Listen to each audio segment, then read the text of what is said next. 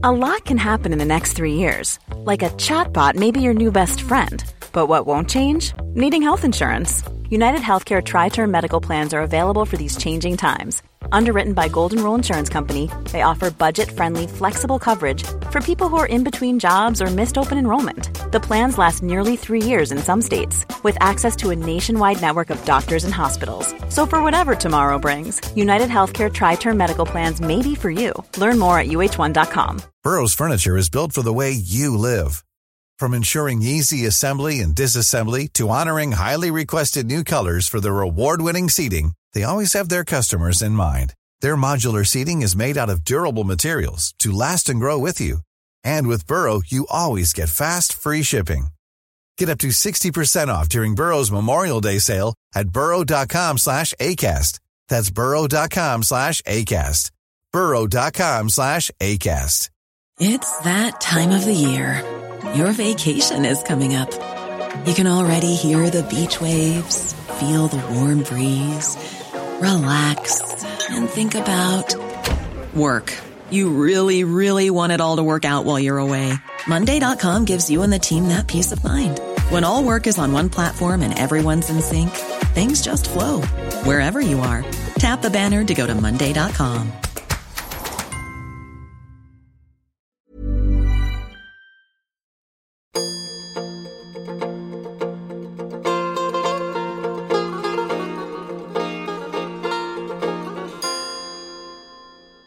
سلام شما دارین به سی و قسمت پادکست شب چراغون گوش میدن شب چراغون یک پادکست گفتگو محوره که معمولا توش چیزای دیگه هم پیدا مره گاهی هم اقدر چیزای دیگه پیدا مره که دیگه گفتگوه توش جا نمیره ولی ولی معمولا سعی می‌کنیم تنگتر بشینیم همگی جا بریم.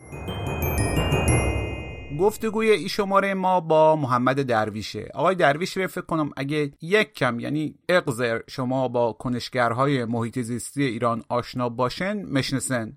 یک کارشناس و فعال در این خصوص که ما خودم حدود 20 ساله از دور کاراش دنبال می‌کنم. یعنی بخوام دقیق تر بگم از زمان پیدایش وبلاگ نویسی در ایران. دوران پیشا سوشیال مدیا فکر کنم بهش میگن. وبلاگ رو هم که فکر کنم یادتا میه دیگه. نمیه. یعنی اگر سنتا به قدر کافی هست باید بیه ها. به هر حال یک چیزی بود که توش آدما منوشتن. و همین. هی آقای زاکربرگ و ماسک و کوفت و اینا نمی آمدن اطلاعاتتان رو کش برن و تبلیغ بذارن و خلاصه 100 تا شرکت و 200 تا تبلیغاتچی سرش دائما تو اندامهای خصوصی شما نبود که چی سرچ می‌کنن بعد همو رو هی بتوپونن تو صفحه ها خلاصه یک عالمی داشت وبلاگ نویسی و یک عده پشمین پوش بودم که با سنگ و میخ و اینا نشسته بودم. با مشقت ولی با خیال راحت چیز منوشتم و بقیه هم مخواندن خلاصه که ای آقای درویش او زمان یعنی اوایل دهه 80 که واقعا ما با سنگ و سیخ و اینا وبلاگ منوشتم و باز رفقای اهل عمل می‌بینم که دهندرش شروع رفت. سیخ و سنگ نگفتم ما گفتم سنگ و سیخ. بله او زمان آقای درویش یک وبلاگی داشت به نام مهار بیابانزایی که قدرتی خدا همه ما خواندنش مهار بیابان زدایی و خب چه فوشا ما تو دل ما دادیم که یک نفر بره چی باید بیه با بیابان زدایی مبارزه کنه. و خب البته همه ما وقتی ما خواندیم مفهمیدیم قصه چیه و می‌دونستیم که یک نفری هست برای معجزیست ایران فعالیت می‌کنه و این حرفا. به هر حال ایشون از همون زمان دنبال این چیزا بود و به طرزی ول نکن 20 سال بعد باز می‌بینیم که دنبال همون چیزای محیط زیست و فرونشست زمین و بیابانزایی و جنگل تراشی و اینجور چیزا. یعنی در واقع دنبال مبارزه با اینه. درسش رو شغل دولتی داشته انجی باز تیر تو رسانه ها هست سر زمین مره ویدیو پر می‌کنه خلاصه یک وضعی دیگه. امروز 15 اسفند 1401 روز درختکاری. ما روی یک سازه ایستادیم که دست کم 1800 سال قدمت داره بر روی یکی از اصلی ترین های کارون بزرگ یعنی رودخانه دف. و این سازه با وجود اینکه یکی از خروشانترین رودخانه ها از دید شد میشه تونسته دوام بیاره و این نشون دهنده قدرت مهندسی بالای ایرانیانیه که در زمان شاپور اول دهم مهمان 1400 ما در منطقه تایرآباد کاشان واقع در شمال کاشان هستیم. یک فولچاله رو می‌بینید که ایجاد شده.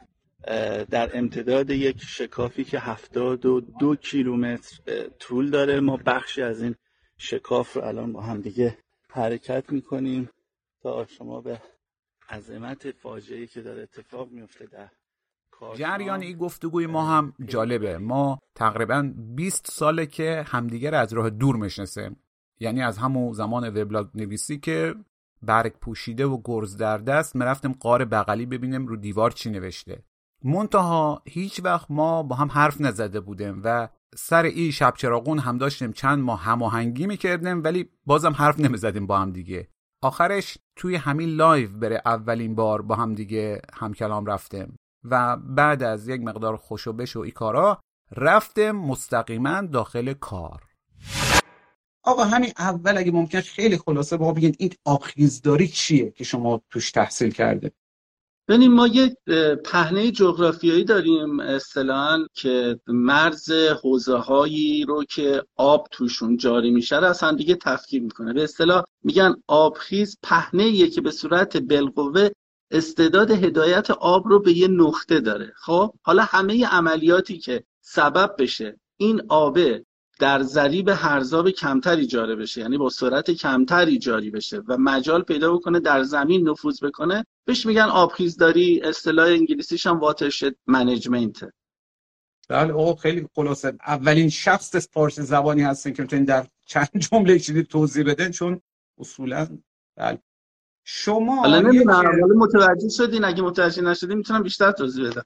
نه متوجه که نشده. مهمه که وقت رعایت بشه. چون واقعیت هم گیریه آقای درویش خیلی از دوستان مثلا سوالایی دارن بعد حاضر نیستن search بکنن و فکر می‌کنن که مثلا یک نفری الان می‌تونه کامل بهش توضیح بده. به نظرم در همین حد که آبخیزداری یعنی منابع آبی رو درست مصرف کنیم در جغرافیا و زیست بومی که داریم کافی هر کس که نمی‌خواد می‌تونه یه چند کلمه رو search بکنه خب پیداش بکنه دیگه. برای همین شما اصلا نگران نباشیم که حرف مفهوم باشه یا نه. مهمه که همدیگه رو ببینید دوستانم هستن دورم خوش بگذره.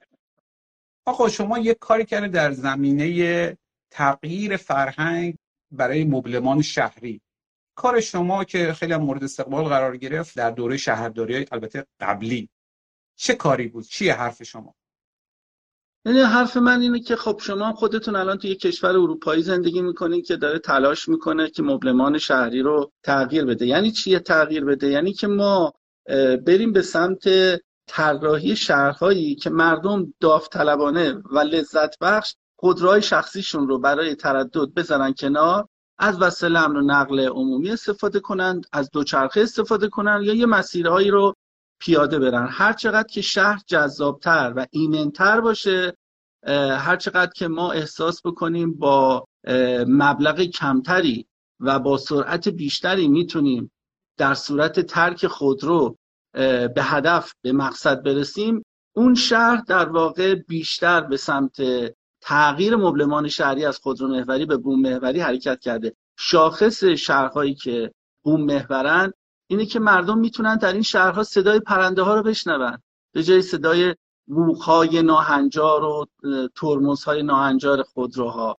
و اینکه مردم با امنیت می‌تونن در پیاده روهایی که کسی مزاحمشون نمیشه حرکت بکنن و یا اینکه مسیر کاملا اختصاصی داشته باشن برای رکاب زدن. خب این مسئله از دهه 1970 در اروپا را افتاد. سردمدارش در واقع شهر آمستردام بود. شهر آمستردام یه موقعی معروف بود به ترافیکش. حتی سیاستمدارها برای اینکه بگن که یه مسئله گره خورده و باز نمیشه می‌گفتن مثل ترافیک آمستردام میمونه. اما خب اونها پیشگام شدن تو این حوزه. معماری شهریشون رو به شکلی تغییر دادن که در واقع دوچرخه سواری پیاده روی و استفاده از وسایل امن و نقل عمومی به خصوص با پایه برقی خیلی مفرح بود خیلی لذت بخش بود. مردم وسایل امن و نقل موتوری و شخصیشون رو گذاشتن کنار. هم ترافیک کم شد هم هوا تمیزتر شد و هم یه الگویی شد برای بسیاری از کشورهای دنیا نه فقط کشورهای توسعه یافته بلکه در مکزیک در کلمبیا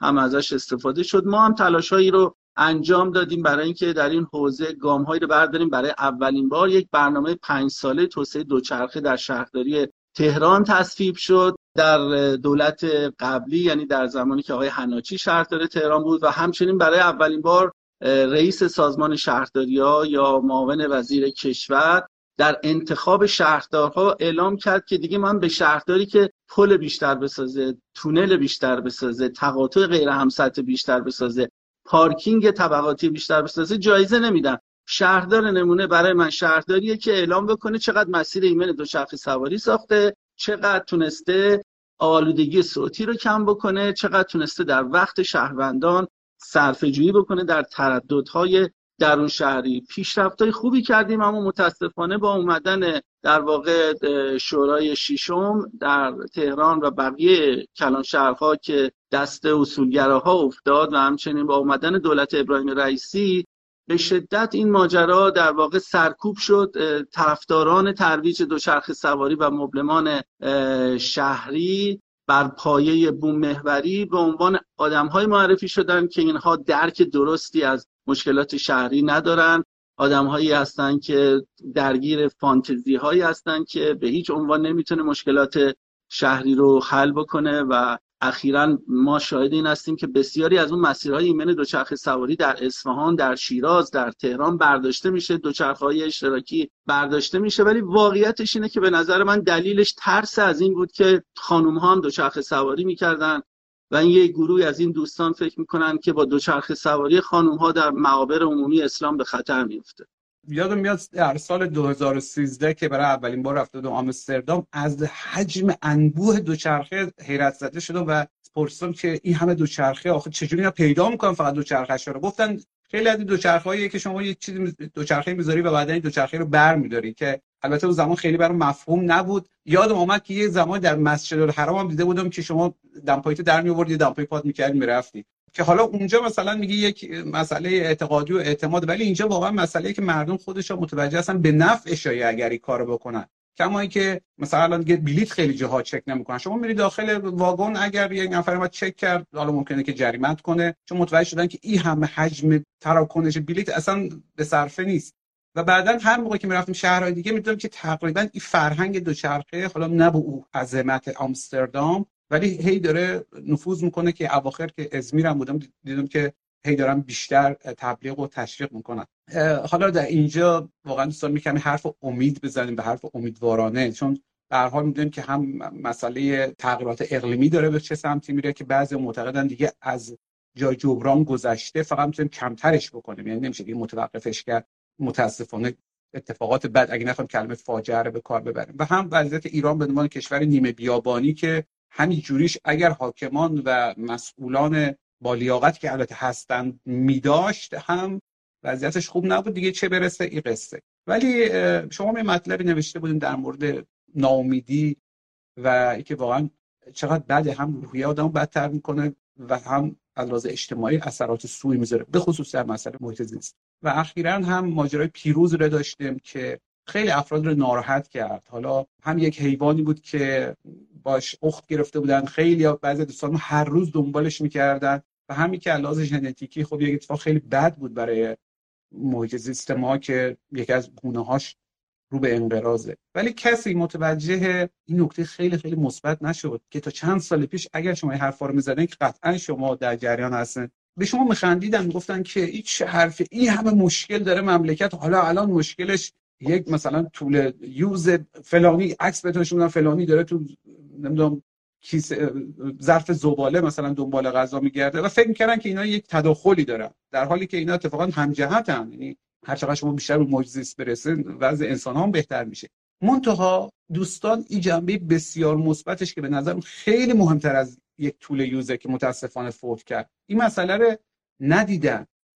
ببین آقای فرجامی سال 1384 بود که در واقع به پیشنهاد انجمن یوسپلنگ ایرانی ما روز ملی یوسپلنگ رو 11 شهریور ما اعلام کردیم خیلی ها نمی‌دونن که چرا 11 شهریور ما اون روز به عنوان روز ملی یوسپلنگ معرفی کردیم. چون چند سال قبلش در واقع یک یوز پلنگ مادر به همراه سه تا طولش میان به نزدیکی یه چشمه در شهر باف در یزد که آب بخورن و مردم محلی اونجا از ترس اینکه نکنه این یوز پلنگ بخواد به اینا حمله کنه براشون آسیب برسونه با سگ و در واقع چوب و چما به شکل وحشیانه به اینا حمله می‌کنن. مادر زخمی میشه فرار می‌کنه یکی از طوله ها درجا کشته میشه یکی دیگه از طوله ها بعد از چند ساعت کشته میشه و فقط یکی از این طوله ها زنده میمونه که اون طوله رو میارن در تهران در پردیسان نگهداری می‌کنن. ماده بود. نه سال نگرش میدارن و متاسفانه در این مدت نه سال جفتی براش وجود نداشت. تکنیک در واقع تکثیر یوز در اسارت رو هم اصلا نمی‌دونستن و اون بچه ماده هم که الان می‌دونیم که چقدر اهمیت داره از بین رفت. الان که در واقع 17 سال از نامگذاری روز ملی یوز میگذره ما به جایی رسیدیم که مردم تحمل از دست دادن یک طول یوز رو ندارن. همون مردمی که فکر می‌کردن یوز خطرناکه باید بزنن لط و پارش بکنن سگهایی رو تربیت می‌کردن که افتخارشون این بود که این سگها در واقع یوز می‌کشه. من خودم رفته بودم رضا آباد در یه منطقه در خارتوران و اونجا یکی از اهالی که منو میشناخت گفت آقای دریش من شما رو توی مسابقه تو تلویزیون دیدم. من افتخارم این بوده که سگهایی تربیت می‌کنم که می‌تونه یوز بگیره. و به این ترتیب این سگها رو میفروختم به چوپانا. تا اینکه عکس این یوز رو روی های ملی پوش خودمون روی پیران علی دایی و علی کریمی دیدم. و بعد خیلی ناراحت شدم شرمنده شدم که این چیزی رو که ما می‌خوایم از بین ببریم خیلی اهمیت داره برای طبیعتمون. شرمنده شدم و می‌خوام الان جبران کنم. این کاری بود که دوستان ما انجام دادن. آرش نوراقایی عزیز بچه های زیادی تو انجمن یوز و فعالان دیگه ای تا تونستیم فدراسیون فوتبال مجاب بکنیم. عکس پیراهن ملی پوشان در واقع مزین بشه به یوسپلنگ ایرانی. و به هر حال در طول این سالها زحماتی که کشیده شده سبب شده تا دیگه مردم همراه با درد پیروز درد بکشن و همراه با اشک پیروز اشک بریزن. و این یه سرمایه بزرگه. خیلی که از بیرون نگاه کنن به جامعه ایرانی میگن که جامعه ایرانی که الان اینقدر درگیر معیشت اقتصادی بی سابقه ترین سقوط ارزش پول ملیش رو داره تجربه می‌کنه. این همه در واقع اتفاقات خونین تو این چند ماه تو این کشور افتاده. دیگه چیزی که اصلا براش مجالی برای اهمیت نداره همین محیط زیست و انقراض یوز پلنگه. ولی ما می‌بینیم که تو سرود در واقع مشهور انقلابی این چند ماه اخیر که شروین آجی پور سرود بخش پررنگی از این سرود به مطالبات محیط زیستی اختصاص داره. نگرانی بله در مورد پیروز در مورد چنارها خیابان ولیه هست و اینا همه حقوق حیوانات و اینا همه نشون دهنده اینه که ما تغییر کردیم. ما مردمی توسعه یافته هستیم برخلاف اون چیزی که از بیرون ممکنه دیده بشه و من اینو یک نقطه امید بخش می‌بینم در من اسمشو می‌ذارم بیداری محیط زیستی و می‌تونه کمک بکنه به اینکه انشاءالله از خطراتی که طبیعت ایران و تاباوری ایران باش روبروه بیرون بیاییم توی زمینه اتفاقا فکر کردم حالا خودتا گفتن چقدر زحمت کشیده شده چقدر حتی شاید خون ریخته شده تا به اینجا رسیدیم. شما در ساخت چند تا مستعد هم شرکت داشتین. از جمله مستعد در مورد خانم محلقا ملا بله. که ایشون میگن دیگه اصلا یه خاندانی هستن که واقعا ایران مدیون این مادر بزرگ و مادر و دختره.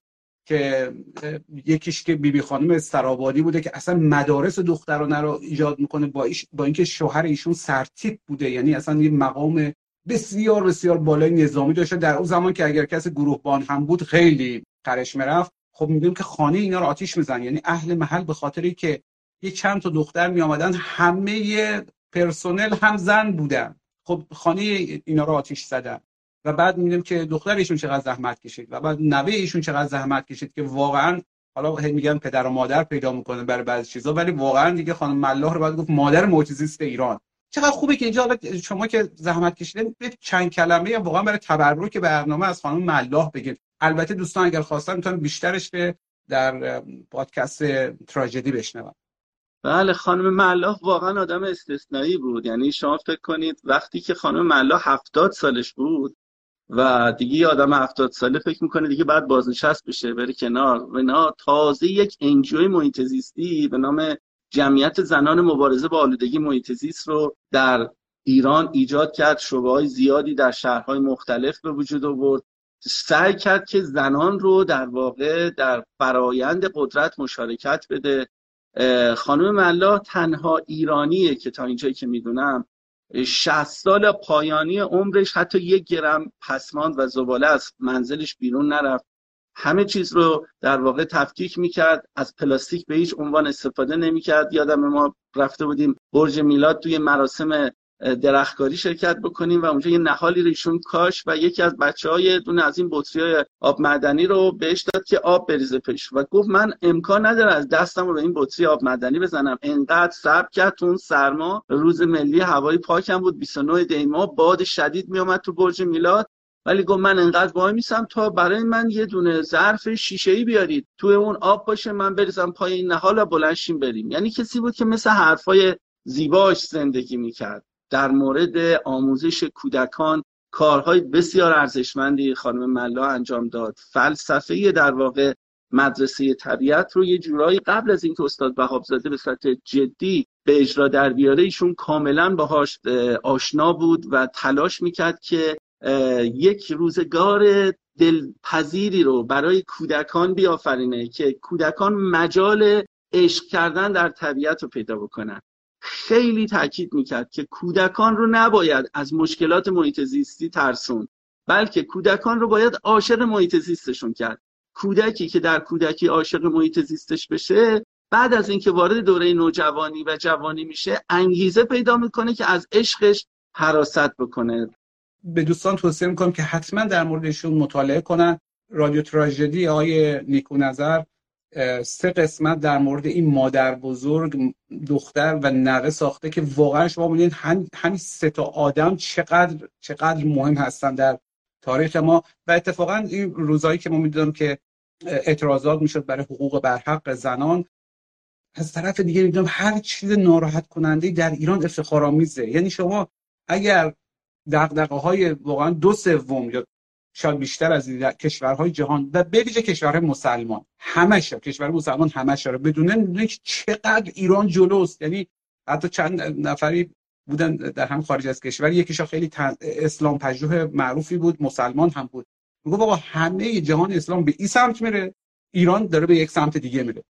و مثلا همین ماجرایی که خانم بیبی بی خانم استرابادی برای آموزش دختران رو وجود آورد خب واقعا بله بعد از بیش از 100 سال تلاش ما به اینجا می‌رسیم که حق یعنی حق رفتن به دانشگاه زنان اونقدر دیگه جا افتاده که در روستاهای ما جا افتاده. یعنی ما خودم چون ما اصالتا روستایی و به حال کشاورز نه هستم کاملا می‌بینم که اگر کسی در یک روستای دور افتاده نظر دخترش بره دانشگاه یکم عجیبه برای مردم. اگه نگیم خیلی عجیب باشه. و یک چیز جالبی هم بگم که شاید بعد دوستان ندونن خانم بیبی خانم استرابادی یعنی مادر بزرگ ایشون مثلا سنگ بنای مدارس دخترانه رو گذاشت. ایشون تنزنویس بسیار خوبیه. یعنی واقعا اگر بشه گفت میشه به جرات گفت بهترین تنزنویس زن تاریخ ایرانه. با همه دوستانی که الان هستن و معروفن. خیلی جالبه. حالا توی زمینه تنز آقای نیکو نظر صحبت نکرده ولی کتابی هست به نام معایب الرجال. این هم جالب یه نفری در زمان ناصرالدین شاه قاجار کتاب بنویسه به نام معایب الرجال که پاسخی بوده به یک از شاهزاده ها که کتاب تعدیب و نسوان رو یا هم چیزی رو نوشته بود. یکی از دوستان نوشتن که اولا آقای چون اسمم هست می‌خوام. آقای احسان محسن پور نوشته که اولا که خیلی دوست داره شما به عنوان ناظر و منتقد بمونید و کارهای دولتی قبول نکنه. نظر ایشون لابد خیلی دیگه هم شما گفتن. بعد ایشون گفته که اگر سوالی که پرسیده که حتی میشه از هم از شما پرسید هم از آقای کاوه مدنی مثلا پرسید ولی خب طبیعتا شما از طرف خودتون جواب می‌دید. گفتن که اگر یک تغییری ایجاد می‌شد در با مدیریت آدم های مطلع و دانا چرا در زمان شما هیچ تغییری انجام نشد؟ البته پیشورز ایشون ممکن اشتباه باشه. ببینید حقیقتش من چهار سال در دولت اول حسن روحانی مدیر کل آموزش و مشارکت های مردمی سازمان محیط زیست بودم به طور دقیق تر دو سال مدیر کل آموزش و مشارکت ها بودیم و بعد تفکیک شد دفتر مسئولیت مشارکت ها رو به عهده گرفتیم. توی این چهار سال میگن که آقای درویش چرا سدسازی پس همچنان ادامه داشت؟ چرا جنگل تراشی ادامه داشت؟ چرا در واقع آلودگی هوا ادامه داشت اینا؟ حوزه کاری و مسئولیت های ما رو هم باید در نظر بگیرن. توی این چهار سال مهمترین کاری که من کردم این بود که تلاش کردم نگاه های امنیتی از روی فعالیت تشکل های مردم نهاد برداشته بشه. یعنی دفتری که من داشتم هر کسی که درخواست یک شکلگیری یک تشکل انجیوی رو می‌کرد و از سازمان محیط یعنی از دفتر ما باید استعلام می‌کردن بدون استثنا من اونها رو قبول می‌کردم. گفتم اگر اینها در واقع خداوند زده پسی کلشون که یه بخشی از عمرشون و پولشون و وقتشون رو بذارم برای فعالیت های داوطلبانه. من کیم که بخوام برای اینها سنگ بندازم؟ کاری دیگه که کردیم اینه که به تشکل های مردم نهاد حق رأی دادیم تا بتونن در فرایند تدوین برنامه پنج ساله ششم با حق رأی حضور داشته باشند و همچنین در شوراهای عالی استانها نمایندگان فعالان تشکل مردم نهاد بتونن حضور داشته باشند ما از فرایند شکلگیری مدارس طبیعت حمایت کردیم. 89 مدرسه در 29 استان ایجاد کردیم که خب موج بزرگی بود و همین باعث ترس مالکان مدارس غیر انتفاعی شد. اونها به تکاپو افتادن دشمنی کردن با مدارس طبیعت و بعد از اینکه در واقع دوران مدیریتی ما تموم شد و ایسا کلانتری و تیمش اومد خب همونطور که می‌دونید در واقع با انکایی که زدن گفتن مثلا مؤسسین مدارس طبیعت عضو حزب کمونیست بودن. نمی‌دونم من اصلا اون موقع به قول شما داشتم شیر میخوردم. اصلا چجوری می‌تونستم اون موقع عضو رهبر حزب کمونیست باشم؟ حزب کمونیست کجا بود؟ ولی خلاصه با این انکا در واقع این پروژه رو نابود کردن. ما از یک کمپینی به نام سهشنبه بدون خودرو که یه جوونی به نام محمد بختیاری از عراق رو انداخت حمایت کردیم. و تونستیم تو 168 شهر ایران این کمپین رو گسترش بدیم. میزان مسیرهای ایمن دوچرخه سواری که در طول اون چهار سال ساخته شد از 11 کیلومتر به 870 کیلومتر در شهرهای ایران افزایش پیدا کرد. و من واقعا با افتخار به اون دورانی که مسئولیت داشتم نگاه می‌کردم. تقریبا هیچ پنجشنبه جمعه ای نبود که من نرم سراغ محیطبان ها نرم سراغ فعالان محیط زیست در شهرهای مختلف. با اونها جلسه نذاریم و تونستیم انتخاباتی رو برگزار بکنیم در همه انجیو ها که اونها بتونن نمایندگان واقعیشون رو بدون دخالت دولت انتخاب بکنن. شورای تشکل های مردم نهاد رو شکل بدیم که هنوز اون شبکه به فعالیت خودش ادامه میده. عرض موضوع شما یک سوالی که از دوستان پرسیده که هرچی می‌خوام سوال بذارم آخر چون خیلی سوال کوبنده یه واقعا دلم نمیاد و سوال خود ما هم هست. یک جمله است. آیا ایران زنده میماند؟ چون واقعا یکی از نظراتیه که ایران زنده نخواهد ماند با این وضعیت تغییرات اقلیمی و و مدیریت منابع آبی و غیر آبی و فلان و آقای فرجامی اگه بخوایم دو دو تا چهار تا جواب بدیم بر اساس یافته ها و دانش و تجربیات امروز پاسخ اینه که زنده نمیمانند. واقعیتش اینه که با این فرمونی که ما گرفتیم ما الان از 1157 تا حالا 140 میلیارد متر مکعب از منابع آب زیرزمینی رو رو بیشتر از اون چیزی که واردش شده برداشت کردیم. یعنی 6 دریاچه به بزرگی دریاچه ارومیه. همکاران من خانم دکتر راضیه لک رفته تو بستر خشک دریاچه ارومیه و نمونه برداری کرده و بعد به یه نتیجه تکان دهنده رسیده. میگه اون جایی که الان خشکه دست کم بین 25 تا 40 هزار سال گذشته خشک نبوده. یعنی نسل امروز ایرانیان کاری با دریاچه ارومیه با چشم آبی نقشه گربه نشان وطن کردن که در طول 25 هزار سال گذشته ایرانیان نکردن. ما میزان نرخ فرسایش خاکمون هشت برابر متوسط جهانیه. ما یکی از پنج کشور اول دنیا از نظر نرخ بیابانزایی هستیم. ما شیر یالکوتای ارجن و ببر هیرکانی رو از دست دادیم و چیزی به انقراض یوز پلنگ ایرانی هم باقی نمونده. وضعیت میشمرغ سیاه خروس خرس سیاه همه و همه در سیاه سرخ آیوسین قرار گرفته. ما 60 گونه بید روز پرواز رو که مسئول زادآوری طبیعی مراتمون هست به صورت کامل از دست دادیم. وضعیت بسیار نگران کننده است. 90 درصد طالاب های ما در سیاهای سرخ آیوسین قرار گرفته و چشمای تولید گرد و خاک به شدت در حال افزایشه. همه و همه این موارد ناشی از انتخاب اقتصادی در کشور ما که به شدت آب محوره و تا موقعی که این اقتصاد بر همین پاشنه به چرخه هیچ چشمانداز امیدوار کننده از اینکه ما بتونیم روزی رو در ایران ببینیم که دوباره تاباوری برگرده متاسفانه وجود نداره. این اینا واقعیت هایی که انکار ناپذیره ما در کمربند خشک جهان قرار گرفتیم. یعنی عرض 25 تا 40 درجه نیمکره شمالی ویژگی بارز این کمربند اینه که میانگین ریزش های آسمانیش دست کم یک سوم میانگین جهانیه. از اون بر این کمربند می‌رسه به نوادا صحرای نوادا در آمریکا. از این بر می‌رسه به گوبی صحرای گوبی در چین. همه این چشماندازها اینه. ویژگی بارز این منطقه اینه که تبخیرش دست کم دو برابر بیشتره. این خیلی احمقانه است که توی همچین نظام اقلیمی ما همه یه تخم مرغام رو تو سبدی بذاریم که چشمش به آسمانه. یعنی ما بخوایم از طریق توسعه کشاورزی یا استقرار صنایع آببر و انرژی بر پول تولید کنیم. و ما داریم این گونه پول تولید می‌کنیم. در صورتی که ما باید بریم سراغ بلبل کردن مزیت های بالقوه این سرزمین که تولید پولش منجر به خراش سرزمینش نشه. ما باید ایران رو به جای اینکه خونش رو بمکیم که الان داریم با مکیدن خونش و فروش خونش پول تولید می‌کنیم شیرش رو بدوشیم. و این دوشیدن شیر مستلزم اینه که همزمان هوامون به خود کسی که داره این شیر رو تولید می‌کنه باشه. پس اگر نریم به سمت تعریف اقتصادی که آب محور نباشه آینده ایران آینده بسیار خطرناکیه اما اینجا یه اما وجود داره و این اما بزرگترین دلخوشی منه. بهانه سر کردن زمستان منه. اصلا دلیل تداوم فعالیت های منه. و این امایه یکیش همین آگاهی روزافزون مردمه. افزایش حساسیت های مردمه.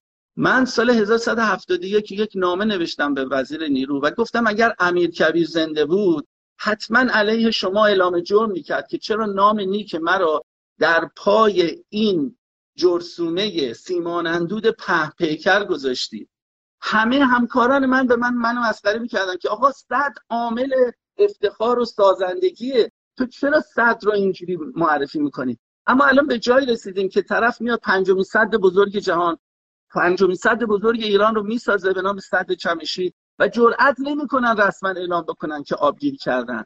و جرأت نمی‌کنه هیچ مقامی بیاد و آبگیریشو بکنه. چون مردم دیگه برای کسی که صد می‌سازه کف نمی‌زنن. و اینها همه نشون دهنده تغییره. و این تغییر می‌تونه باعث بشه که ما با سرعت چیدمان توسعهمون رو تغییر بدیم. من امیدوارم به آدم هایی که دارن بیمنت در جای جای این کشور کارهای بزرگی می‌کنن. علی نصیری و دوستانش در پاغلات در لامر به تنهایی تونستن یک گونه در حال انقراض رو به نام کمنزیل رو نجات بدن. شما اگه الان وارد اون روستا بشی ببینید کمنزیل ها روی تخمشون نشستن و جوونا میگن آهسته برید که کمنزیلا بلند نشن.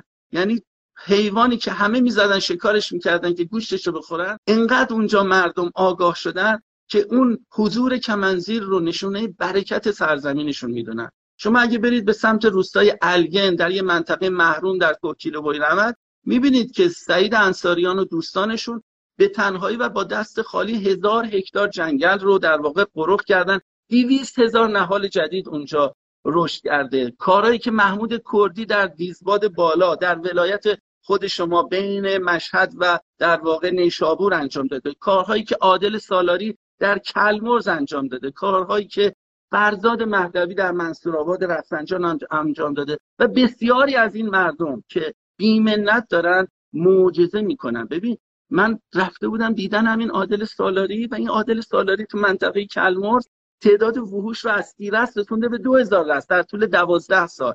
و فشار بی امانی رو تحمل می‌کنه. از نهادهای امنیتی همین اخیرا یک سرمایدار گردن کلفتی می‌خواست اونجا معدن سیلیس بزنه و این از من کمک خواست که برم کمک کنم که نظر این اتفاق بیفته. من بهش گفتم عادل تو چرا اینقدر داری فشار تحمل می‌کنی؟ از فرماندار از اطلاعات سپاه از نهادهای امنیتی مختلف. یه جمله به من گفت که اصلا منو تکون داد. عادل یه آدمیه که دیپلم داره فقط. گفت آقای درویش من از پدر پدر بزرگم شنیدم. که در زمان جنگ جهانی دوم اگه این ها و این قوچ و میش ها نبودن ما از گرسنگی مرده بودیم. حالا که دستم به دهنم رسیده باید جبران کنم برای اونا. ببین این شاخص یه آدم توسعه یافته است که منافع شخصیش رو در پای منافع ملیش ضبط می‌کنه و ما از این آدم ها کم نداریم و این بزرگترین امید منه که می‌تونه جهش ایجاد بکنه و انشاءالله ایران رو از خطر نابودی نجات بده. نه انشاءالله من صد درصد ایمان دارم که این اتفاق میفته. همینطوری که این جنبشی که تو این پنج شیش ماه یک دفعه همه توجه ها رو تغییر داد. کی فکر می‌کرد دهه هشتادی اینقدر شجاع باشه اینقدر نترس باشه و اینقدر در واقع سلحشورانه بیاد و از حقوق خودش دفاع کنه؟ این ملت ما ملت غیر قابل پیش بینیه و این برگ برنده ماست و من بسیار امیدوارم به آینده ایران. خیلی ممنون. در مورد صدها دوستان پرسیدن و خب می‌دونن که یه عده‌ای هم منتقدن یعنی میگن که سدسازی باید باشه. نه فقط به خاطر برق و اینا که خب دیگه تقریبا همه هم که کار درستی نیست بلکه مثلا در مورد سیل ها میگن صدها به عنوان نوعی سیل بند عمل می‌کنن. اینها مانع میشن که فرسایش خاک خیلی شدیدی ناگهان پیش بیاد حتی بعضی شهرها ممکن نابود بشن. این صحبت هایی که می‌کنن و ایرادهای دیگه هم می‌گیرن به کار شماها که خیلی مخالفن. حالا بعضیا خیلی طرفدار سدسازی هستن ولی جوری که به نظر میاد دیگه ما همش با اما اگر مواجهه. یعنی اگر 20 سال پیش نشانه پیشرفت بود دائما می آمدن تو تلویزیون با افتخار می‌گفتن الان دیگه خیلی افتخارآمیز نیست. ولی به هر حال انتقادایی هم هست. من جمله چند تایی که گفتم. اگه بخوام ساده و خلاصه بگم که بعدا دوستان چون می‌دونم شما هم live گذاشتن هم نوشتن هم گزارش دائما تهیه می‌کنن فقط اینجا می‌پرسیم که بعدا دوستان به صورت مفصلتر چه آثار خود شما و چه آثار دیگران رو دنبال بکنن. خیلی موضوع مهمیه. به هر حال ببینید ما بیشترین تعداد هایی که تو ایران داریم در استان خوزستان داریم. در شمال استان خوزستان داریم دیگه. ما 23 ممیز 3 دهم میلیارد متر مکعب مخزن ساختیم. بدترین سیلی که اخیرا اومد سال 98 حجمش 13 میلیارد متر مکعب بود. و این سیل خوزستان رو با خودش برد. دیگه می‌دونید دیگه چه فاجعه اتفاق افتاد. با وجود اینکه ما 23 میلیارد و 3 دهم میلیارد در واقع مخزن داشتیم. چرا پس سدسازی نتونست جلوی خسارت سیل رو بگیره؟ واقعا واقعا که شهری مثلا مثل شهر و اهواز نابود نشد. اونا معتقدن که کلا نابود شد. نه نه. خب الان نکته اینه. این دوستان میگن اگر این ها نبودن خوزستان رو آب برده بود. من میگم اگر واقعا این ها نبودن پس این چوغا زنبیل چجوری مونده؟ این در واقع معماری شگفت انگیز آسیاب های آبی در شوشتر چگونه باقی مونده؟ ما بیش از 1300 سایت تاریخی در استان خوزستان داریم. 1300 سایت تاریخی. اینها چگونه موندن؟ این چه اتهامیه که می‌زنید شما؟ اتفاقا صدها در طول تاریخ. الان شما ببینید ما حدود هفتاد ساله که روند صدسازی در دنیا تصریح شده و آمارهایی که سازمان ملل ارائه می‌کنه میگه در طول این هفتاد سال خسارت ناشی از سیل افزایش پیدا کرده کاهش پیدا نکرده. چرا؟ چون صدها یک احساس امنیت کاذب برای مردم در پایین دست ایجاد می‌کنن صدها باعث میشن که آب گلالود دیگه توی رودخونه ها جاری نشه. و خورندگی و در واقع قدرت انتقال آب کاهش پیدا بکنه. من رفته بودم رفعیه و رفعیه دبی رودخانه کرخه رسیده بود به 500 متر مکعب آب زده بود بیرون. همین سال 98 در جریان سه. مردم محلی می‌گفتن اینجا هزار متر مکعب آبم که جاری می‌شد آب بیرون نمی‌زد.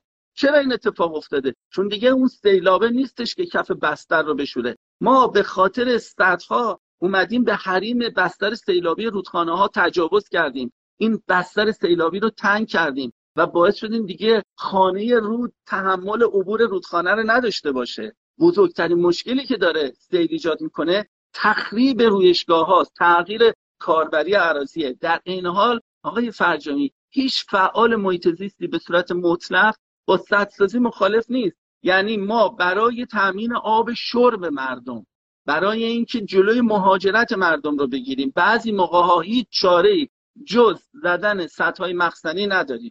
الان تو کشور ما کل نیاز آب شرب مردم ایران در یک سال 8.5 میلیارد متر مکعبه. 8.5 میلیارد. فرض کنیم همه این 8.5 میلیارد از طریق منابع آب سطحی تامین میشه که این فرض غلطیه. 60 درصد داره از سفره آب زیرزمینی تامین میشه. اصلا فرض کنیم همش. خب آقا دو برابر این 8 میلیارد شما مخزن بزنین برای روز مبادا. نه سه برابر مخزن بزنید نه چهار برابر مخزن بزنید خب؟ یعنی اگر چهار برابر مخزن بزنید یعنی با 34 میلیارد متر مکعب مخزن در بدترین شرایط خشکسالی شما نباید نگران آب شرب مردم باشید. الان ما چقدر مخزن زدیم؟ ما الان 55 میلیارد متر مکعب مخزن زدیم. برای 85 میلیارد متر مکعب در حال ساخت هستیم و برای 130 میلیارد متر مکعب داریم ردیف بودجه می‌گیریم. یعنی برای وقت حجم کل آبی که در رودخانه های ما جاریه 46 میلیارد متر مکعبه. یعنی ما برای سه برابر آبی که در رودخانه هامون هیچ وقت جاری نمیشه داریم صد می‌سازیم. اینه که ما باش مخالفیم. ما به قیمت سال 1190 750 هزار میلیارد تومن هزینه سدسازی کردیم. تعداد سدهای ما از 13 تا در سال 1157 به 650 سد مخزنی بزرگ افزایش پیدا کرده. بیش از 5000 درصد تعداد سدها اضافه شده. اما حتی 30 درصد به توان استحصال آب اضافه نشده. بیش از دو میلیارد درخت به دلیل سدسازی غرق شده و نابود شده. حالا ما تازه نهضت کاش یک میلیارد رو انداختیم. و 90 درصد تالابها در پایین دست سدها از بین رفته. بزرگترین قربانی سدسازی هورالعظیم در خوزستان و دریاچه ارومیه است در شمال غرب ایران. ما نگران غلبه تفکر سازی در مدیریت آب هستیم. به جایی که بریم سراغ بازچرخانی آب به جایی که بریم سراغ فرهنگ مصرف آب که درست کنیم به جایی که بریم سراغ اقتصادی که آب محور نیست و همه راه ها رو به توسعه کشاورزی ناپایدار و استقرار صنعت آببر که نیاز به آب داره عوض بکنیم اومدیم چیکار می‌کنیم؟ با اون خانواده که برای گرم کردن خودش داره اسکناس های ده هزار تومنی و صد هزار تومنی شو میندازه تو شومینه و خودش رو گرم می‌کنه. میگیم اشکالی نداره نگران نباش. تو طبقه بالا هم اسکناس هست میدم بهت خودتو گرم بکنی. اینه که خطرناکه و ما به این دلیل منتقد سدسازی هستیم. البته با این فرمونی که دوستان میرم شما در آینده احتمالا همون ترجیح بدین که پوله رو بنزین توی شومینه برای تا هم بهتر باشه هم ارزونتر در بیاد. ولی خب خیلی تکان دهنده بود.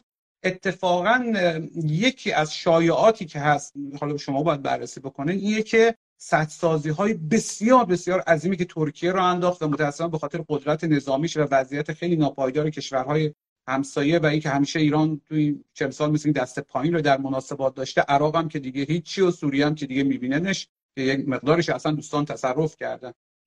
تقریبا تمام عراق و کشورهای پایین دستی و ایران و اینها رو دچار بحران کرده تازه میگن خیلی بدترش هم در پیشه. هنوز بعضی از سطح گیری نشدن من دیدم اخیرا شما رفته بودین ترکیه اتفاقا بله این بله. نکته خیلی مهمیه. ببینید ترکیه فقط 200 میلیارد متر مکعب مخزن ساخته.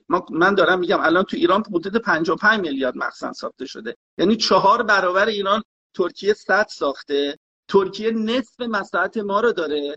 و سه برابر بین دو تا سه برابر هم میزان ریزش های آسمانیشه. وقت توی همچین کشوری تازه چهار برابر ما صد ساخته و اون وقت تعداد فروچاله هایی که فقط تو قونیه تا حالا گزارش داده 300 تاست. یعنی بیشتر از کل فروچاله هایی که تو ایرانه. همه کسایی که فروچاله به وجود میاد به خاطر سد فروچاله به دلیل برداشت بیرویه آب خب؟ از سفرهای آب زیرزمینی و عدم اجازه به تغذیه منابع آب سطحی ایجاد میشه دیگه.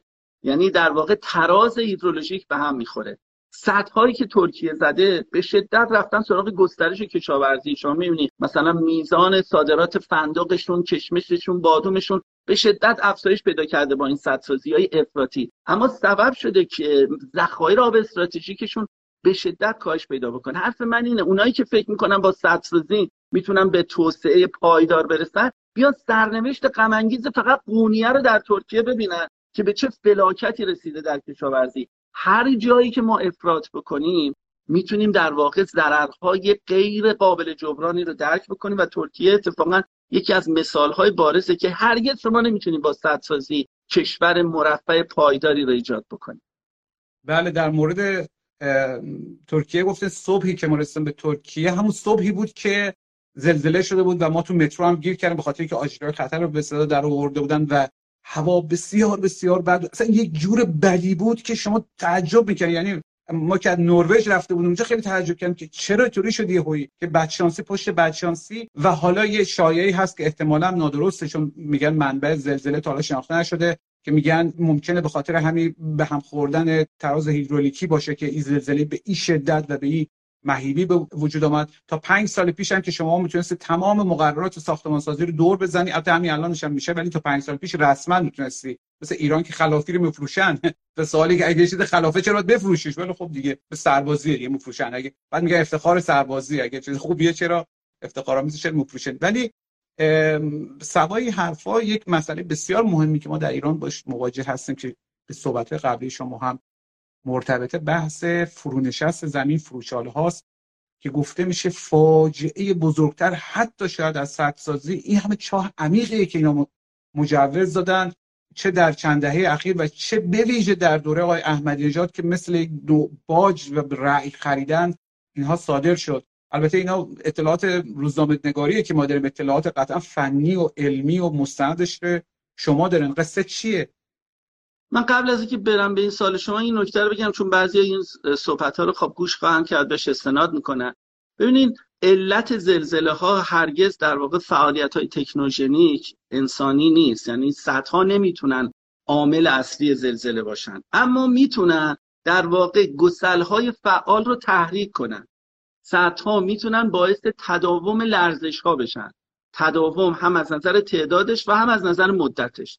و ما در طول یک سال اخیر بیش از هفتاد زمین لرزه القایی رو به ثبت رسوندیم که ناشی از صدها بوده که بدترینش در ایالت مهاراشترای هندوستان اتفاق افتاد. 180 نفر رو کشت 5000 نفر زخمی کرد و صدها ساختمون رو در واقع نابود کرد. این نکته رو بگم که مشخص بشه که ماجرا چیه. در مورد سفرای آب زیرزمینی و چاهها خب ما در سال 1300 50 کل تعداد چاهای عمیق و نیمه عمیقی که در کشور داشتیم 7300 تا بود. 1150 الان به بالای یک میلیون رسیده. به بالای یک میلیون رسیده. در صورتی که جمعیت ما از 1150 تا حالا سه برابر شده. یعنی اصلا این رشد بسیار آزمندانه است. هیچ تناسبی با افزایش جمعیت هم نداره. ما کشورمون رو تبدیل به یک آبکش کردیم. یک نکته ای رو من به شما بگم. ببینید آقای فرجامی میگن که میزان متوسط افت سطح آب زیرزمینی در حوزه آبخیز دریاچه ارومیه 35 سانتی متر در ساله. 35 سانتی متر و این 35 سانتی متر باعث بزرگترین فاجعه محیط زیستی شده که الان قصه عبرتی شد دانش آموزان استرالیا دارن می‌خونن. خب؟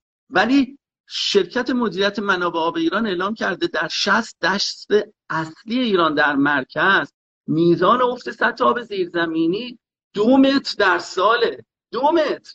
یعنی که چه دریاچه های بزرگتر از دریاچه ارومیه رو ما داریم از دست میدیم که چون زیر زمینه و نمی‌بینیم متوجه خطر نیستیم. و این واقعا بحران تکان دهنده که باعث شده که کشور ما درگیر بدترین موج فرونشست زمین بشه.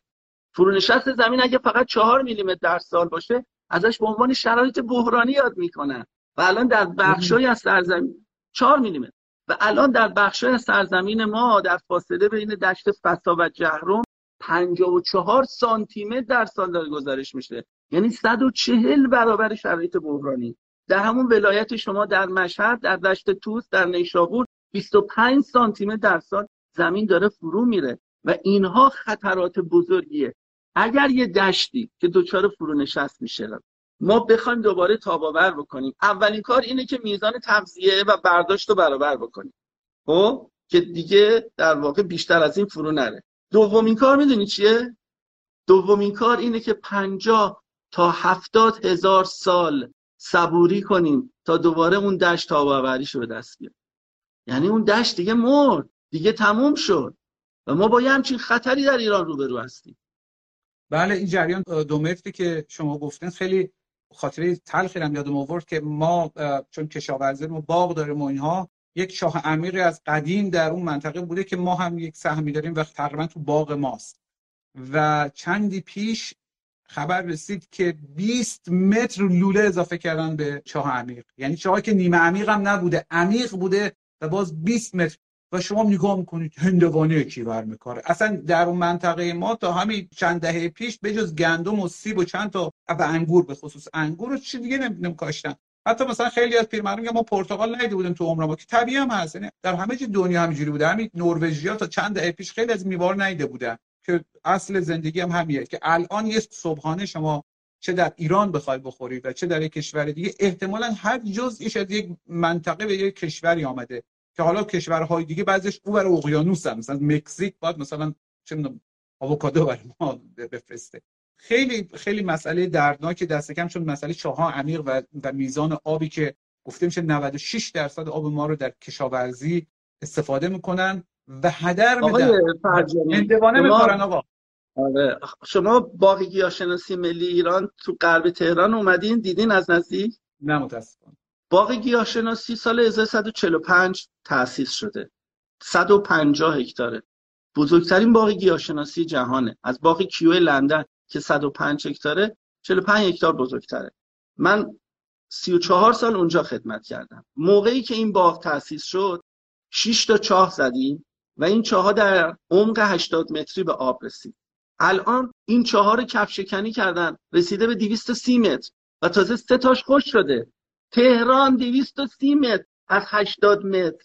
یعنی چقدر؟ یعنی 150 متر. حداقل بیشتر ما رفتیم پایین. شما میگه لوله 20 متری گذاشتین. تو تهران تو پایتخت وضعیت به مراتب وحشتناکتره. و تو منطقه مردش جهرم و بخشای حاشیه دریاچه بختگان در فارس از این هم وحشتناکتره. به سمت استحبان و نیریز که حرکت می‌کنیم. بله خانم محسا خانم محسا مکانیک تراولر که خب مشخص دیگه کارش و شغلش چی است پرسیدن که ایشون مقیم خارج از کشور هستن که به عنوان یک دوستدار طبیعت یک دلسوز طبیعت که خارج از کشوره چون می‌دونید که بهترین کاری که ما می‌تونیم بکنیم تلاش بر تحریمه چون تحریم خیلی خوبه برای ایرانی هر چقدر فقیرتر بشن بیشتر به محیط زیست می‌رسن بیشتر به آزادی می‌رسن و اینا. بجز تحریم بجز تحریم ایشون هم مثل ما کمی گمراه فکر می‌کنن راههای دیگه هم هست. گفته که شما یعنی چه راهی پیشنهاد می‌کنن ایشون و شاید هزاران نفر مثل ایشون انجام بده یعنی مثلا کمک مالی بکنیم ما. یک کمک به یک سازمانی بکنیم. یا اصلا کمک مالی نباشه یک جور دیگه باشه. شما به ایشون و به ما چه جواب میده ببینیم ما بزرگترین بحرانی که الان در ایران باش رو بریم آقای فرجامی بی تردید و با فاصله از بقیه بحران ها پاک تراشی جنگل هامونه در سال 1301 ما 20 میلیون هکتار جنگل داشتیم و در سال 1401 این رقم به 12 میلیون رسیده. ما 8 میلیون هکتار از جنگل هامون رو که ریه های این کشور هستند مهمترین عامل ذخیره آب هستند مهمترین عامل تداوم رودخانه های آب شیرین این کشور هستند مهمترین عامل تعدیل اقلیمی هستند ترسیب کربن هستند داریم از دست میدیم. پس بزرگترین اولویت هر دولت و حکومت و ملتی تو این کشور اینه که تلاش بکنه این 8 میلیون هکتاری که از بین رفته تقویم بکنه. الان گروه های داوطلب زیادی در ایران به وجود اومدن که دارن تلاش می‌کنن با ترویج فرهنگ درختداری و نه فقط درختکاری. یعنی درختکاری موقعی مهمه و اثر بخشه که شما اونجایی رو که درختکاری می‌کنی دست کم برای ده سال قرقش کنی. یعنی با جامعه محلی همکاری کنی مثل کاری که الان ما داریم تو الگن در کوکیر بویر احمد انجام میدیم.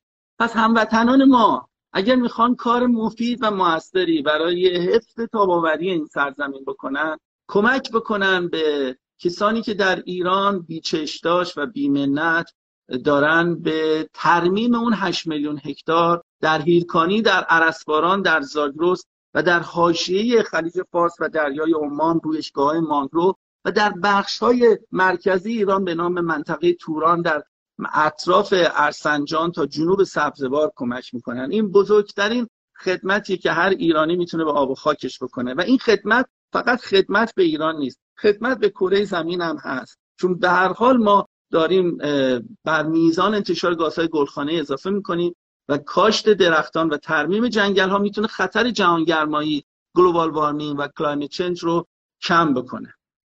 خیلی ممنون. خانم یا آقای دادرس گفته که آقای درویش نقطه تعادل محیط زیست و گام های نخست توسعه اقتصادی رو در کجا می‌بینند بعدشون یک مثالی هم زده در مورد چین که حتما توصیه می‌کنم اگر شما هم نتونستین پیدا کنم خودم براتون میفرستم مطلب و کامنت ایشون انصافا یه مقاله میشه گفت نوشتن.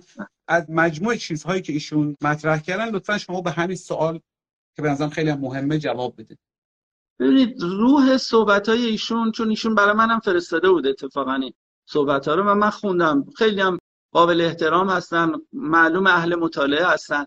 روح صحبت ایشون همون طرفدارانی هستن که این انگ و این اتهام رو به محیط زیستی ها می‌زنن که اگه قرار باشه حرف شما اجرا بشه ما باید برگردیم به دوران پارین سنگی. شما با هر نوع توسعه مخالف هستید. شما با سدسازی جاده سازی و با هر نوع در واقع تغییری در زمین مخالف هستید و اینجوری که نمیشه زندگی کرد. حرفشون اینه.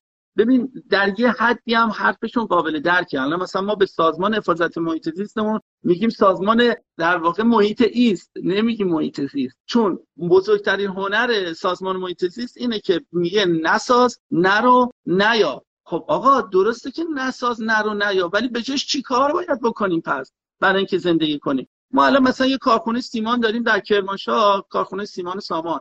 آقا تو می‌تونی بری توی دهنه لولش نفس بکشی اصلا مشکلی پیدا نمی‌کنی. ما برای اینکه آهن رو به فولاد تبدیل بکنیم داریم در هر ساعت هزار متر مکعب آب شیرین مصرف می‌کنیم. در صورتی که در دنیا آقای فرجامی نرخش ده متر مکعب در ساعته. ما نمیگیم فولاد نمی‌خوایم ولی میگیم چرا برای فولاد باید بدترین و بدوی ترین روش استفاده بشه. چرا نیاییم و تکنولوژی رو ارتقا ندیم بچه های دانشگاه شریف اومدن به بچه فولاد گفتن آقا ما می‌تونیم این استاندارد رو برای شما ایجاد کنیم. گفته چقدر پول می‌خواد؟ گفته 3 میلیون دلار. گفته من با 800 میلیون دلار تر به اشتباه اجرا می‌کنم ارزون تر برای من تموم میشه. گورو بابای این که سفره آب زیرزمینی و ساینده روز خوش میشه. مشکل ما اینه که در پای منافع شخصی و سازمانی و استانی و قبیله ایمون داریم منافع ملی رو ضد می‌کنیم. اگر اینها رو رعایت بکنیم ما می‌تونیم زندگی پایدار داشته باشیم. مثالش بارزش شما خوزستان رو نگاه کنید. بالاترین سرمایه گذاری نفت و گاز رو ما اونجا انجام دادیم. بزرگترین تولید کننده کشاورزی ماست. بیشترین تعداد صد رو داره. بهترین منطقه آزاد ما رو داره. پس چرا بالاترین میزان مهاجر فرستی الان تو خوزستانه؟ ده هزار معلم از خوزستان رفتن ده هزار تا دیگه می‌خوام برن جلوشونو گرفتن.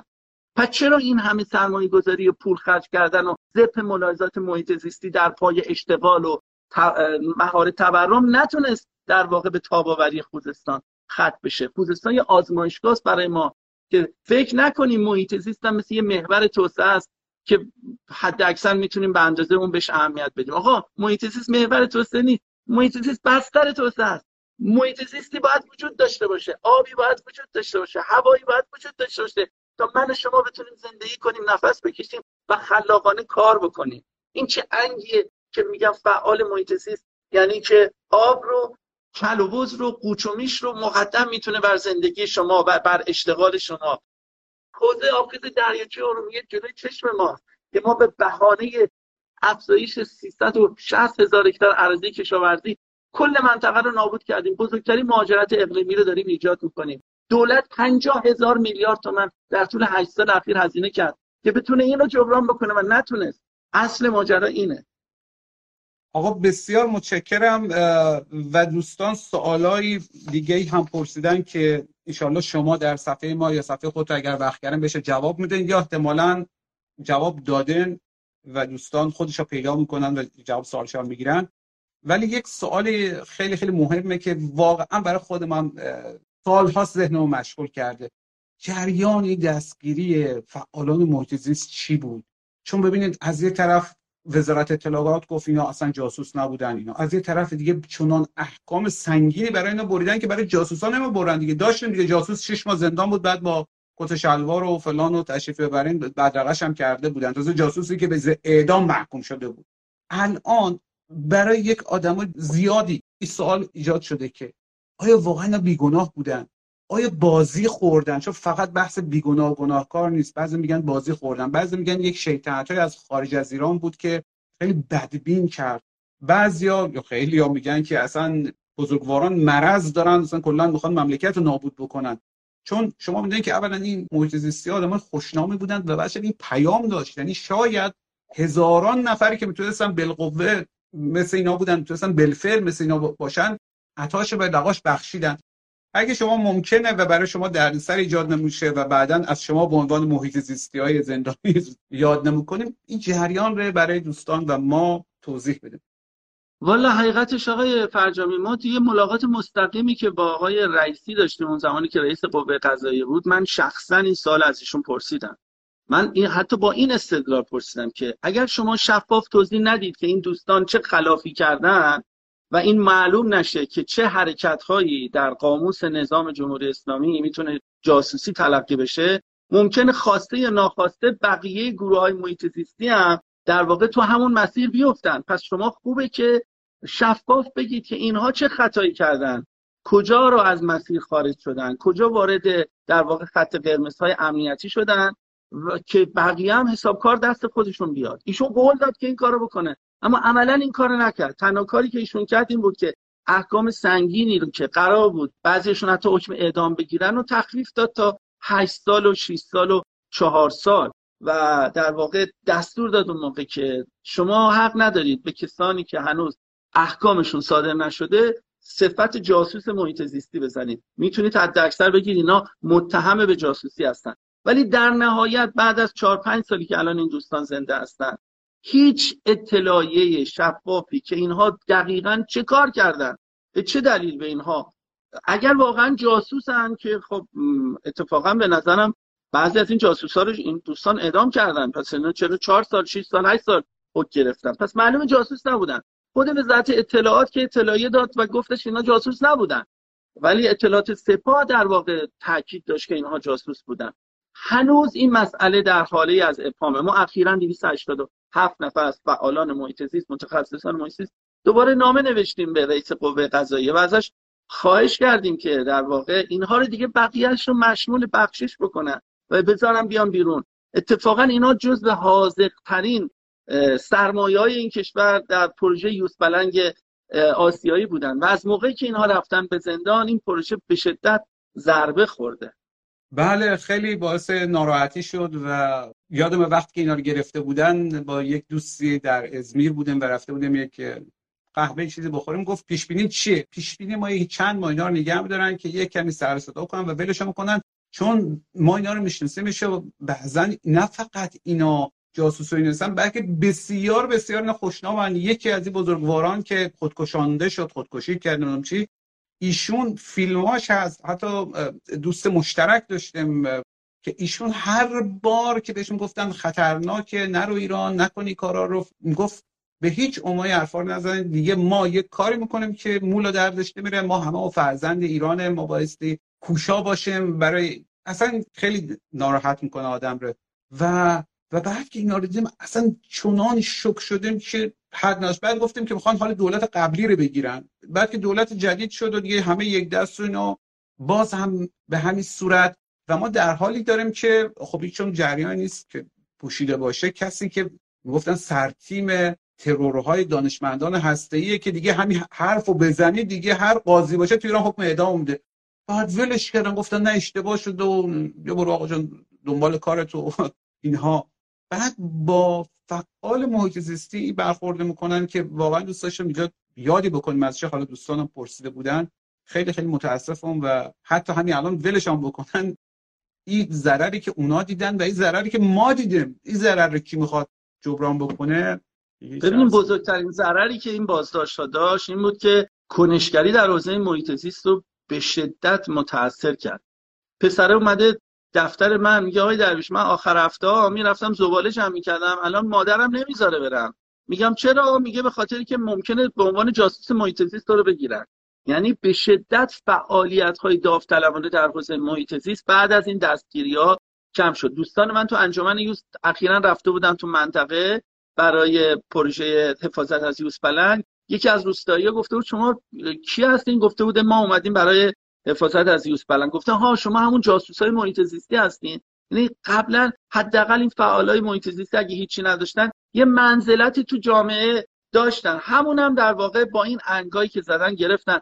خیلی ها فعالیت های کنشگری در حوزه محیط زیست رو بعد از این ماجرا عطاش رو به لغاش بخشیدن. ما 830 NGO فعال در حوزه محیط زیست داشتیم. الان دریغ از اینکه حتی 100 NGO فعال داشته باشیم و بسیاری در واقع کرکره رو کشیدن پایین. و این بزرگترین خیانت و ضربه به تاب‌آوری این سرزمین. این سرزمین اگه بخواد حفظ بشه باید مردم بیان به صحنه باید مردم مشارکت بکنن باید نگاه امنیتی از روی فعالیت تشکلهای مردم نهاد کم بشه. نه اینکه زیاد بشه نه اینکه هر چند یه بار یکی از این مقامات بگه تشکلهای مردم نهاد در قالب پروژه نفوذ دارن امیال امپریالیسم جهانی رو اجرا می‌کنن. کدوم امیال؟ کدوم حرف؟ اینا دارن از جون خودشون از عمر خودشون از مال خودشون می‌زنن برای اینکه چند تا از این تالاپ چند تا از این بلوط ها و دارتالاپ بیشتر زنده بمونه بیشتر تولید اکسیژن کنه. این چه حرفیه که شما می‌زنید؟ انصافا عجب گفتگویی بود و از یک طرف نامید کننده بود و از او طرف چقدر امیدوار کننده یک جورایی به نظرم مثل همین وقایع امسال دیگه مثل وضعیت زنان در ایران.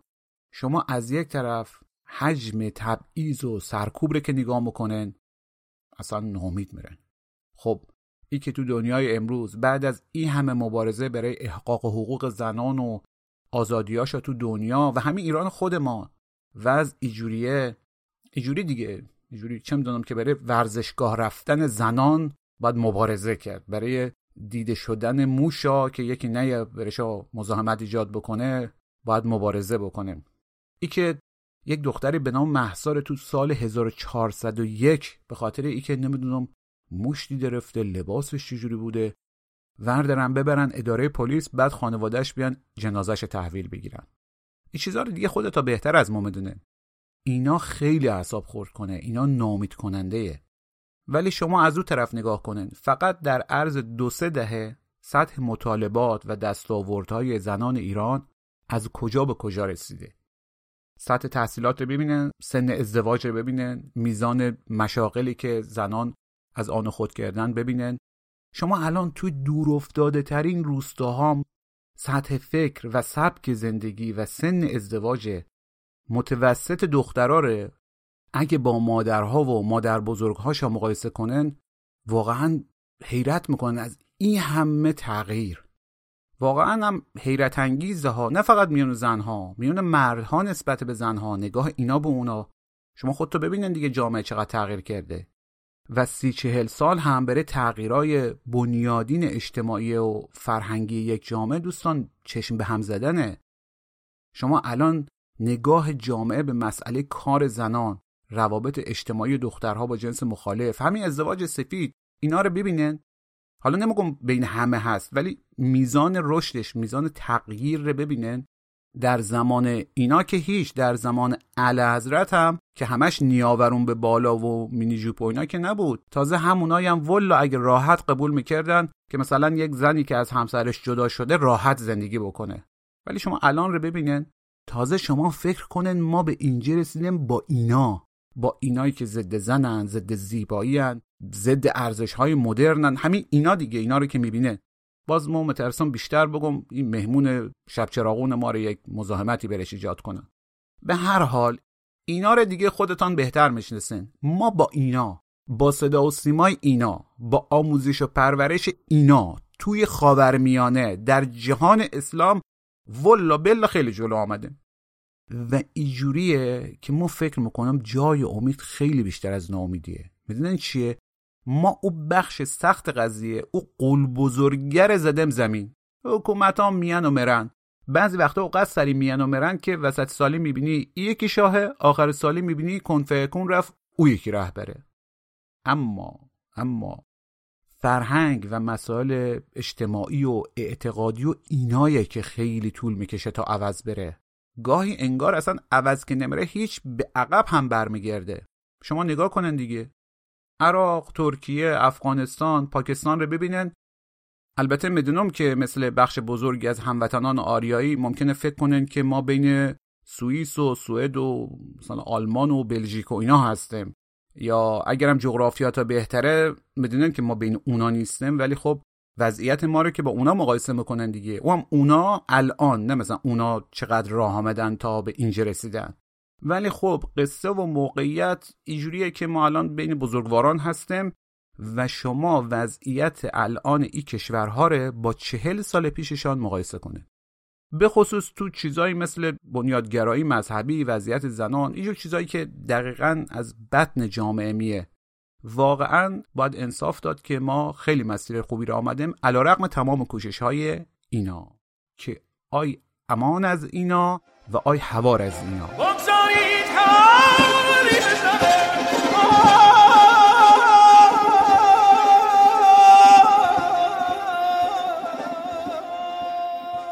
این اپیزود آخرین اپیزود ما در سال 1401 که میشه وسطای سال اول زن زندگی آزادی. درباره این سالم که دیگه نگم به تا چیها دیدم و چیها بر ما گذشت. خودتان بهتر می‌دونن و ما هم دست کم چهار اپیزودمان رو مستقیما درباره همین ماجراها گذاشتیم. دو تا گفتگو داشتیم با دو تا جامعه شناس از نقطه نظرهای مختلف که سر یک شما خیلی فوش خوردم و دو تا اپیزود هم داشتیم که ویژه مبارزه خشونت پرهیز بود. و راستش رحم بخین تو این زمینه ها و در ارتباط با این جریان ها هیچ چیزی به اندازه همین مبارزه خشونت پرهیز ما رو نگرفت. یا به قول همه دور خراسان این هارتوم رو تاچ نکرد.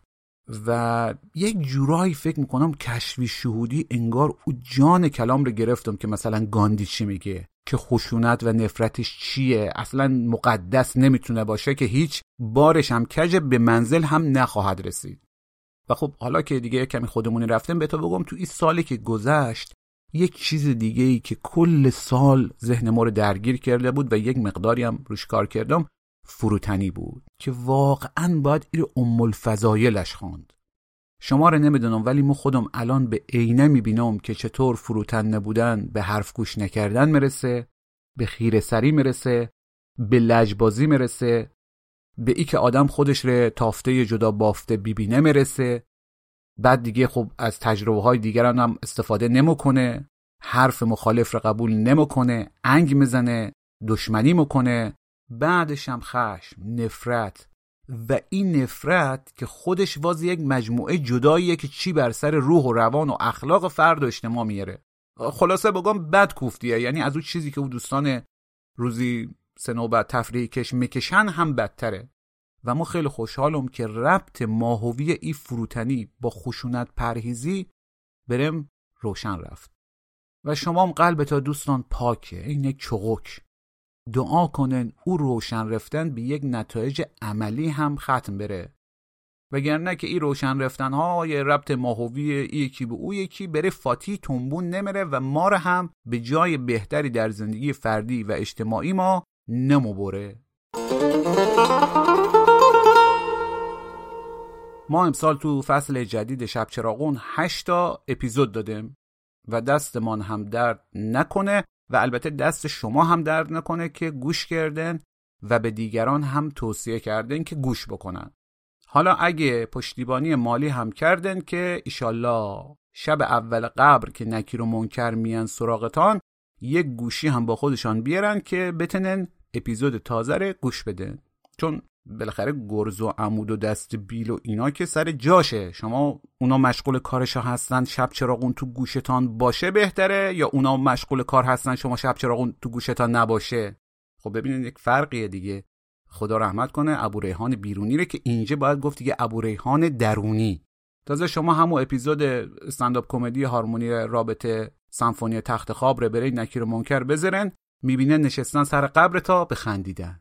و حالا نمی‌دونم شب عیدی چرا به یه حرفا کشیده رفت.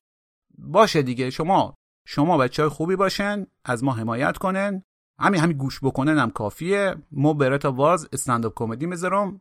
ضمنا این گفتگوی ما با آقای درویش طولانی تر از ایه که اینجا شنیدن سوال و جوابهای بیشتر هم توش هست. یک دعوایی هم و وسط مسطاش با محمد درویشینا کردم که یه چی بگم والله؟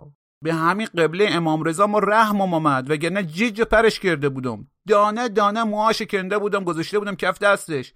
این دندونم فده سرتا جوونم جالم در میه ایشالله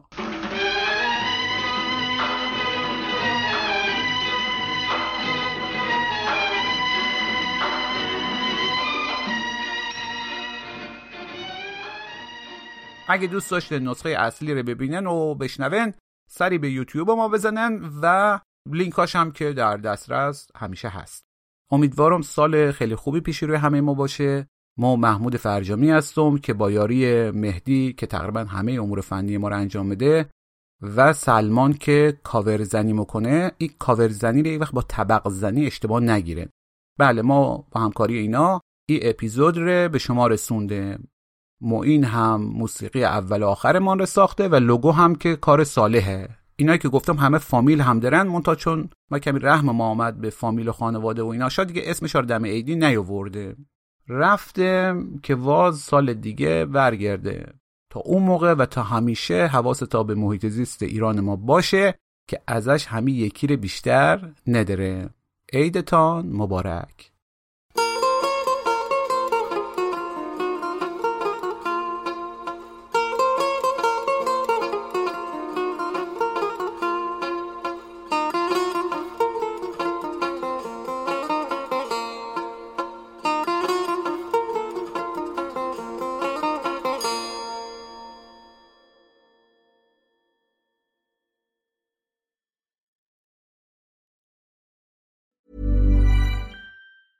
Mom deserves the best, and there's no better place to shop for Mother's Day than Whole Foods Market. They're your destination for unbeatable savings, from premium gifts to show-stopping flowers and irresistible desserts. Start by saving 33% with Prime on all body care and candles. Then get a 15-stem bunch of tulips for just $9.99 each with Prime. Round out Mom's menu with festive rosé, irresistible berry chantilly cake, and more special treats. Come celebrate Mother's Day at Whole Foods Market.